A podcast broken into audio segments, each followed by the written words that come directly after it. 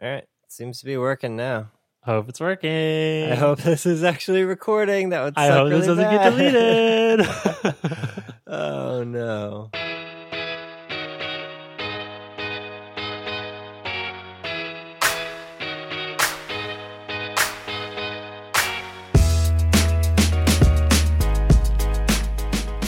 Welcome to episode 371 of the Design Details podcast. I'm Brian Lovin. And I'm Marshall Bock. How you doing, Brian? It's in the game. EA uh. Sports. It's in the game. Dude, that shit is classic. Yeah. Like, they just found the perfect dude with the perfect voice for the Sure. perfect series of video game. Like, that is the stars aligning at a cosmic level. Mhm, mhm. And, anyways, props to EA for maybe the only good thing you've ever done. Yeah. true, true. how you doing, Brian? Oh yeah. Oh, uh, welcome back for another episode, Brian. How you doing? That's it. Oh, Those are my words I'm supposed to say. Yeah, yeah, yeah. Uh, you, you know, Marshall, by the time this episode comes out, it will be Wednesday, November the 4th. Ah, just wake me up when it's over, Brian. I can't. I feel like we're recording in a time machine, kind of. Like, I think people will listen to this on November 4th and be like, how are they in such a good mood? Like, don't they understand what is happening? Because I, I, if we were to record and release this on Wednesday, I think our voices would have a slightly different tone. Mhm. So Mhm.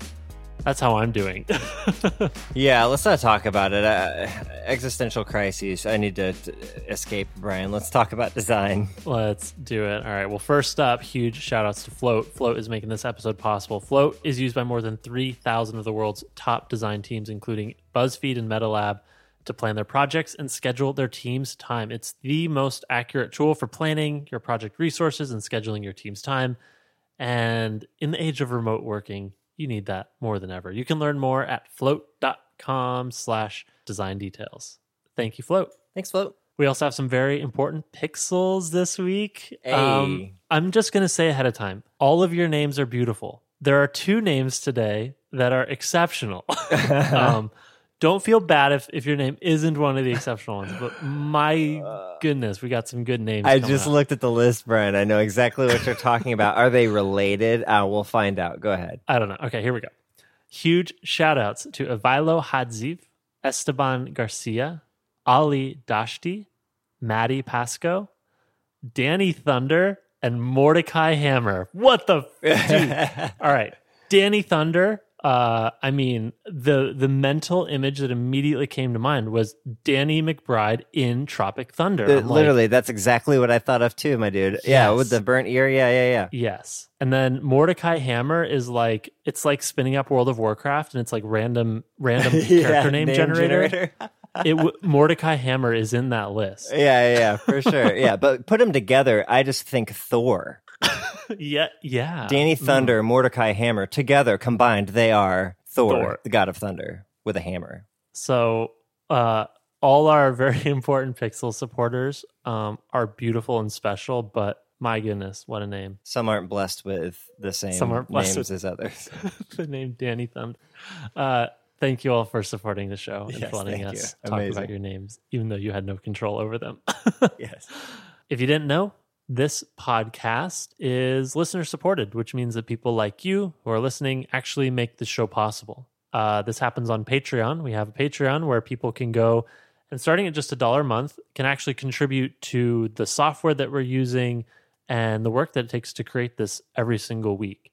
And in return, uh, when you subscribe to our Patreon, you get access to a new special supporter only segment of the podcast called the Sidebar Sidebar, sidebar. sidebar's like basically an extra half of the show. Usually we'll answer another listener question or we'll do an extra cool thing or something really design specific that'll really complete the episode. So for example, today we answered a listener question about designing across multiple device sizes and and thinking about typography across adaptive layouts. Mhm. So if that's interesting and you want to hear uh, complete episodes of the show with the sidebar in the backlog and for all future episodes, consider going to patreon.com slash design details and supporting us for just a dollar a month. Your support means a lot and makes the show possible. Thank you to everyone who's supporting us already. And uh, if you decide to support us this week, we appreciate you. Thanks, everybody. All right, time to follow up. Marshall, you have follow up. Let us follow up. Okay, so last week we talked about the one hand myth, Brian. Do people actually need to use their phones with one hand? We talked a lot about that. Mhm. And uh, one thing I failed to mention is is a really interesting thing that happened at Dub Dub. And I know I've brought it up on the show before, but I wanted to mention it again, which is the move that Apple has made recently with iOS to change a lot of the overflow actions, like when you tap on something, instead of it triggering an action sheet at the bottom, it triggers a menu. And only when they have more uh, judicious decisions that they want you to make, like, are you going to delete this thing? Or, are, you know, kind of like more of an are you sure type of a question. Only then do they use an action sheet. Otherwise, they try and keep the thing closest to your hand as possible or, or, or the origination point of the tap as possible. So, this made me think of you know this one hand thing of like it's not just about being close to the bottom of the screen it's about being close to where the original tap was Yep. and so if you have a thing that's at the top of the screen and then a subsequent menu putting that subsequent menu at the bottom of the screen sucks for the user and they're going to have to readjust their grip if especially if they've already readjusted it to, to, to tap that thing at the top of the screen so wanted to bring that up what do you think Exactly. Yeah, I, I like this pattern a lot. It's not backwards compatible, so I think like a lot of those popovers are for iOS 14 and beyond. mm-hmm. So you might have to have some like put this in your spec, right? Like if iOS 14 do this, otherwise it's just the the old action sheet. But in the future, I think this is going to be the default going forward. Yep, and I think it's a good rule, right? It, it applies to Fitts law, or it adheres to Fitts law. I, I like the way you framed it. Like if it's an "Are you sure?" question, action sheet slash alert. Otherwise, popover. Yep. Yeah. Hit them where they are. Don't don't make me move. Uh, another Yeah. thing I thought about while we were talking about this was southpaws, Brian, the left-handers among us. It's what eight percent of the population. What does that like mean? Southpaws? Southpaw. Yeah, it's a baseball term for a left-handed pitcher. You never heard that before? No. Yeah, southpaw. So I'm a left. I'm a left-hander. Really? Uh huh. How did I not know this? I don't know. I don't know. That's I crazy. guess it didn't come up in in our five million hours of conversation. I guess. Yeah, and how did I never notice? Yeah. Are you ambidextrous at all? Uh, yes. Not with everything, but with across skills, I, I switch. Yeah. Because you use right-handed mouse, right? Right-handed mouse, Uh-huh. but I write with my left hand. Uh, I use my phone with my left hand. I eat with my right hand. I throw with my right hand. So yeah, just Hmm. random shit. Okay. Back and forth. I, I probably should have known the use phone with left hand. That's the that's the giveaway. But okay, so this is interesting, right? Like, uh, have you used TikTok, Brian? I n- have never opened TikTok. No. Okay, probably for the best. But if you had, you would notice that on the player they have these uh, actions, and the actions instead of being like in a toolbar along the bottom, they're over the video, aligned with the right side of the video. I think uh, Byte did Mm. something similar to this, and like this is kind of common pattern now. But it's really great for a right-hander, real close to your right thumb. Uh, you got to reach all the way across the screen though if you're a left-hander. I'm not even sure if they Uh-huh. allow you to flip it back and forth, but that's something to consider too. If you're favoring one side of the screen, think about uh, the people who have to reach all the way across the screen to tap those Add an option. Add a setting. preference. Yeah. Yeah. Yep. Yeah. If you're, and I wouldn't say that for everything. Like if you're, if you just have actions across the bottom of the screen, I wouldn't, you know, think of adding another setting. But if you really heavily favor one side of the screen or the other, maybe consider putting a setting in there. All right, so I have a tiny bit of follow up. So uh, Geetha Cardaholi, I hope I'm pronouncing that correctly, is just on fire editing our transcript. So we put up the transcript for 370 last week. Uh, she edited 369 and did another huge pull request to 370. So thank you again. If people don't know, we've started putting transcripts up. They're on our GitHub repo. We'll have a link in the show notes. Uh, they're very rough. We are just copying and pasting them out of our editing tool, Descript and so they're far from perfect and a lot of folks have volunteered to to help keep an eye on that and Geeta is following through so thank you Yes. Thank Uh, you. we'll keep the transcripts coming but yeah they're a little rough if we don't give them at least a pass or two so Yeah. Until Geetha touches them, in which case they, they look much better. But yeah, comes straight out of Descript, a little little rough around the edges. all right uh, that's it for follow-up Got some tweets. yeah so we had one tweet and related to our our last episode talking about bottom oriented single hand use apps uh connolly raider says one of my favorite thumbable interfaces is Pocket Casts' customizable action bar at the bottom of the player it allows the user to prioritize features and keeps them reachable Mm. So good. I mean, I just love Pocket Cast in general, and this Mhm. is another reason. Yeah, you can customize the actions along the bottom when you're listening to a show. So whatever you need, wherever you need it, uh, they give you that control. It's Not a sponsor, by the way, but uh, not a sponsor. Should be given Should how many times we've shouted them given how out. much business. yeah. Uh, well, this also reminds me of uh, Tweetbot. If you've ever used Tweetbot, the fourth and fifth tabs on the bottom are changeable. So when you long press on them, it pops up a little menu. You can choose which of like four or five different tabs can appear there. Mm, nice. Love that. Love that stuff. Love it. Okay, this week's main topic a listener question from Andrew C., aka the Chanch on GitHub. Chance the rapper. Chanch the Rapper asks All right, this is a little bit of a long one. Uh, we will selectively paraphrase. Here we go. I need some advice. The work we are handing off is being implemented in a sloppy way with not a lot of design empathy or consideration of experience by the developers working on the product. The handoff process has become more detailed as we try to not lose the fidelity of the feature we've designed, but often certain decisions are made on the dev side where a choice is quote unquote good enough and fails to adhere to the requirements of design. This results in a subpar experience. When we defend ourselves mentioning that the implementation is not as designed, we get called out for either not caring enough or not being more on top of developers to work closer on the handoff. I don't know if it's relevant, but we don't have a design leader, manager, slash stakeholder higher up at the company. We're two product designers. We report to the director of product. And I've noticed that not having a more senior voice that speaks our language means our recommendations and criticisms of the process have fallen on deaf ears. What steps can we take to make sure that not only is the work done properly after handoff, but try to establish a more widespread culture about caring about the work that everyone is doing? Oh, Oh, man, oh man. I felt I felt the frustration just squeezing through the pixels on my screen coming out of Andrew's message here. bathed in tension. Yeah. So Marshall, how do you get engineers to give a shit? Is how I would kind of sum that up.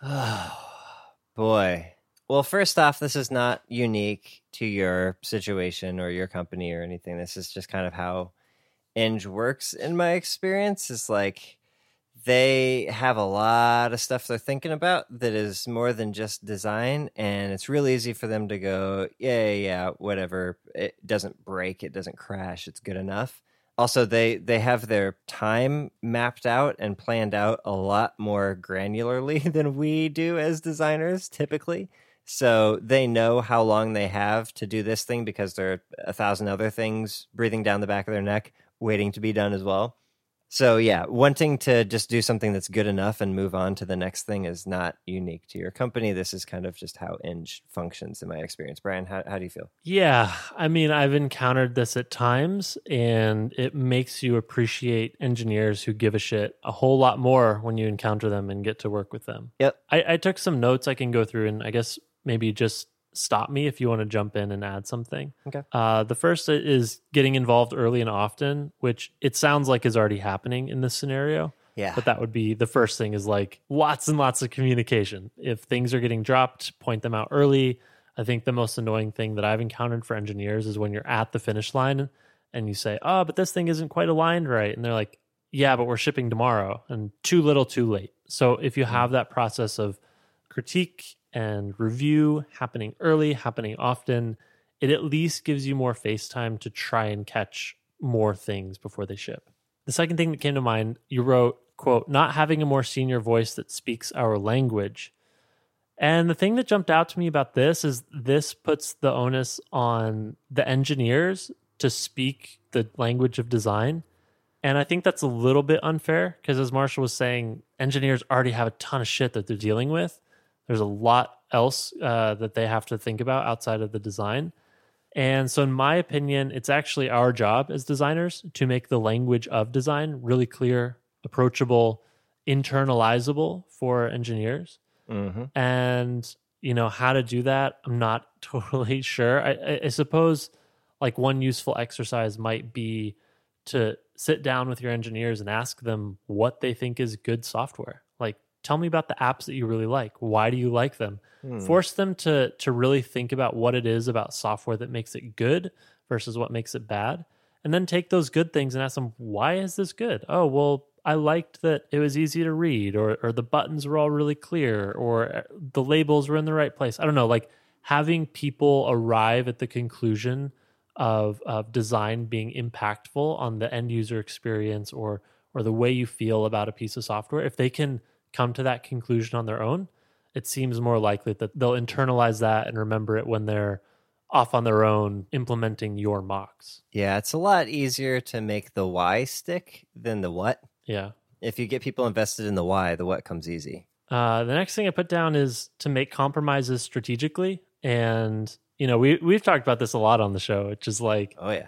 Compromise is a currency. compromise is a currency. And figure out where you want to plant your flag. Is it on getting the corner radius of something completely right, or is it on getting the layout and vertical rhythm and type hierarchy perfect? Like one of these is clearly more important than the others, and you should treat your reviews and your gates before shipping uh, accordingly. Like if something is more important, treat it as such, and the less important stuff, you know, either it's small enough that you should go in and fix it, like figure out how to get into the code base, or it's just not important enough to make a big deal about. And in an ideal world, you get all of this stuff, but in it sounds like you don't have that world. So make your compromises uh, a strategic part of your work. Give things up that you don't care about, so that when you have a big thing that you really feel is important, the engineers will recognize that you've already given up a lot of ground, and they'll want to reciprocate that. Oh, yeah. I guess Marshall, I'm, I'm curious your your point of view on this one because Andrew was saying that there's not a person in like a design leadership position at their company, and honestly, I've found that to be really valuable to have somebody at the table in leadership at the company who everybody just respects. Mhm. Um, I mean, that's a game changer, and having a person like that buys a lot of goodwill for design and can win a lot of arguments. I don't know what what would you do if you didn't have that, or do you have experience without having a design leader in your company? No, I don't. But if I were to think about what I would do if I were in that position, it's like when there's a void of representation, you can step into that, right? Like uh, what you were saying earlier, the the onus is kind of on you as the designer to to speak that language and to share the why of how things are going, or at least to make sure that that communication is happening. As far as like actually having a seat at the table, and I, I- think one of the most important things you can have for design excellence is the ability to stop something from shipping when it's not good enough. And if you don't have that, no amount of leadership or lack of leadership is going to make a difference. It's like you need to be able to pull the brakes when something doesn't meet the bar rather than just getting yelled at and going like this time wasn't good enough next time don't suck so bad right Uh, one of my colleagues recently shared, I think it's called Stopping the Line. And it was a thing at Toyota, I believe, where anybody on the the assembly line could pull a switch that would stop the entire process. Yep. And if they identified a, a defect, they could force everyone to address that before they shipped a bunch of shitty things. Mm-hmm. That's how it should be. Yeah, but if you don't have that bit to flip, if if you don't have the power to say no, then yeah, you're kind of destined to continue shipping whatever Eng ends up building. So yeah, I mean that would be like regardless of of whether you have a voice in leadership or not, just the ability to say we don't think this is good enough and this doesn't meet our bar before anyone else can say, "Hey, wait a minute, that didn't meet our bar. What are y'all doing over there?" I, I think this gets to I mean, you mentioned like how do you have excellence in the quality of your work? And I guess this kind of goes back to what I was saying earlier about helping the the people on your team come to the realization that good design is important and results in high quality software. But that's how do you instill a very aspirational mindset in the heads of your colleagues that we're here to do the best work possible? In other words, how do you build a culture of excellence where people show up to do the best work they can possibly do and we only ship it when we're we're proud to show it to the world and and stand behind every pixel and every decision. And look, processes are processes. You're going to have to ship things that you're not always super proud of and you'll have to fix in a follow-up patch, but it's Mhm. it's really the principle of it, the aspiration of it that if a culture truly embraces that and is all aligned that hey, we're here to ship excellent software and nothing else. I mean, that's like superpower. That gives everyone the permission to stop the line, everyone the permission to to say this isn't good enough.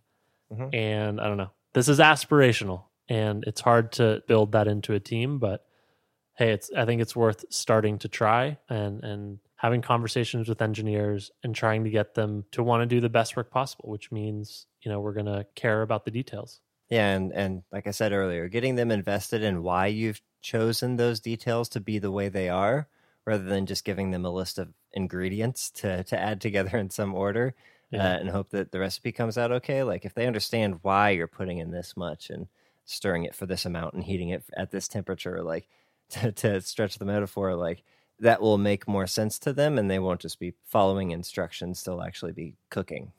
Yeah. Um, Uh, metaphors, Brian. the metaphors are good. Well, hopefully that answered your question. Yeah, hard things are hard. Keep pushing. Don't Yeah. give up. Don't admit defeat. These things are improvable, they are fixable, and it will feel immensely satisfying to have sort of turned the tide of of a culture that doesn't care about this kind of stuff into one one that really does. All right.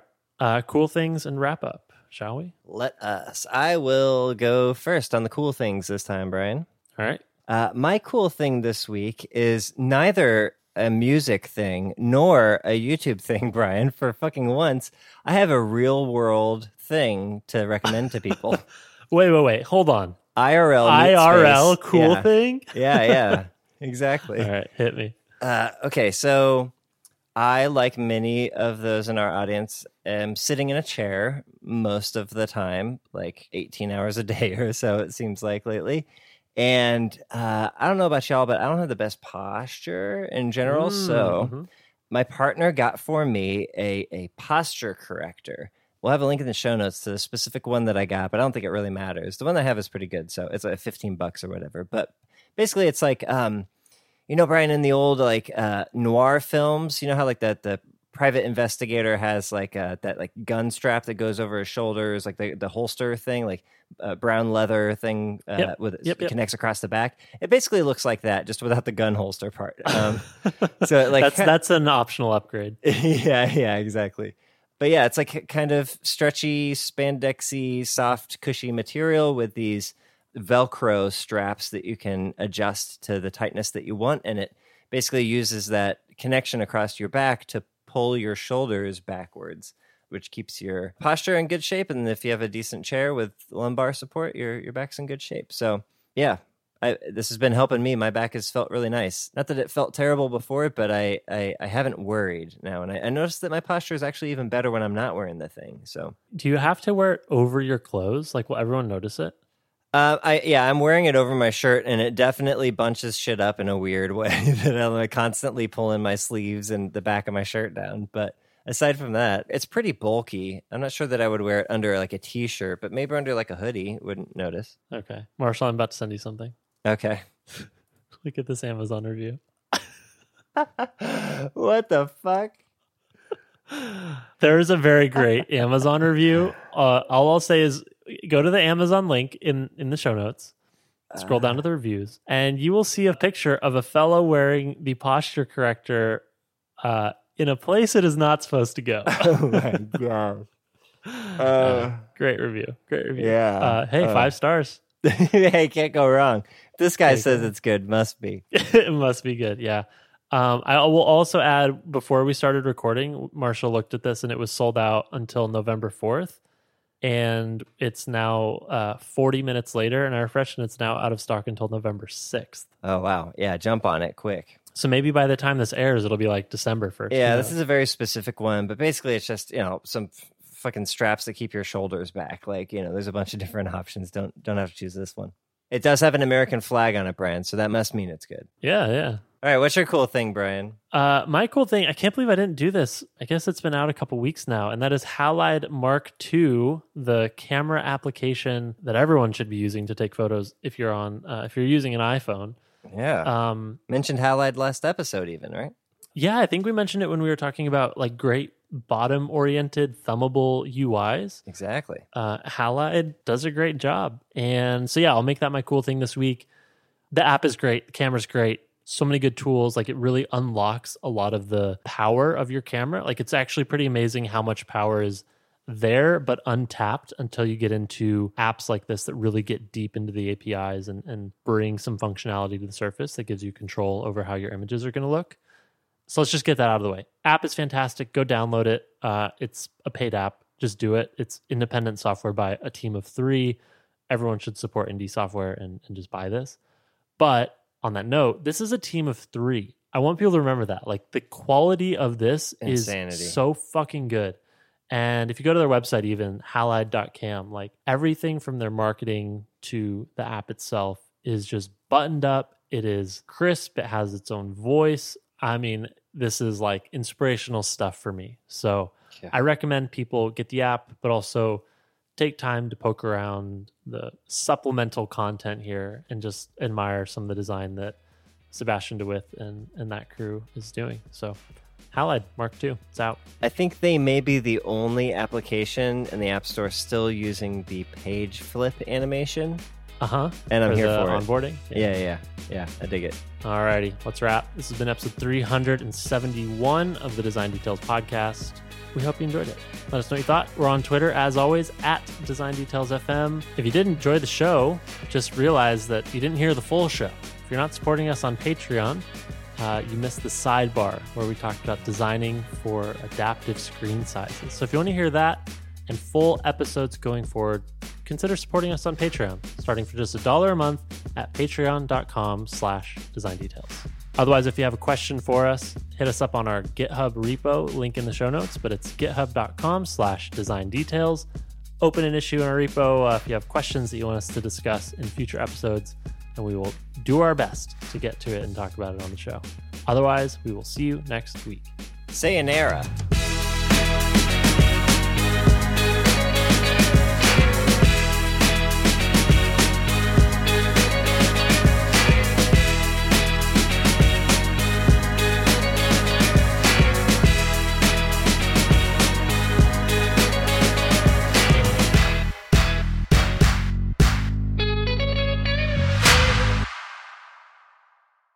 Sayonara. Man, this is so hard to hear every week, but you're doing great. Thanks. Sayonara. It's like um, a spoken version of marinara. Sayonara, marinara. See you later, alligator. Sayonara, marinara. Dude, I wonder. I wonder. I wonder if that's a thing. Uh, it is now.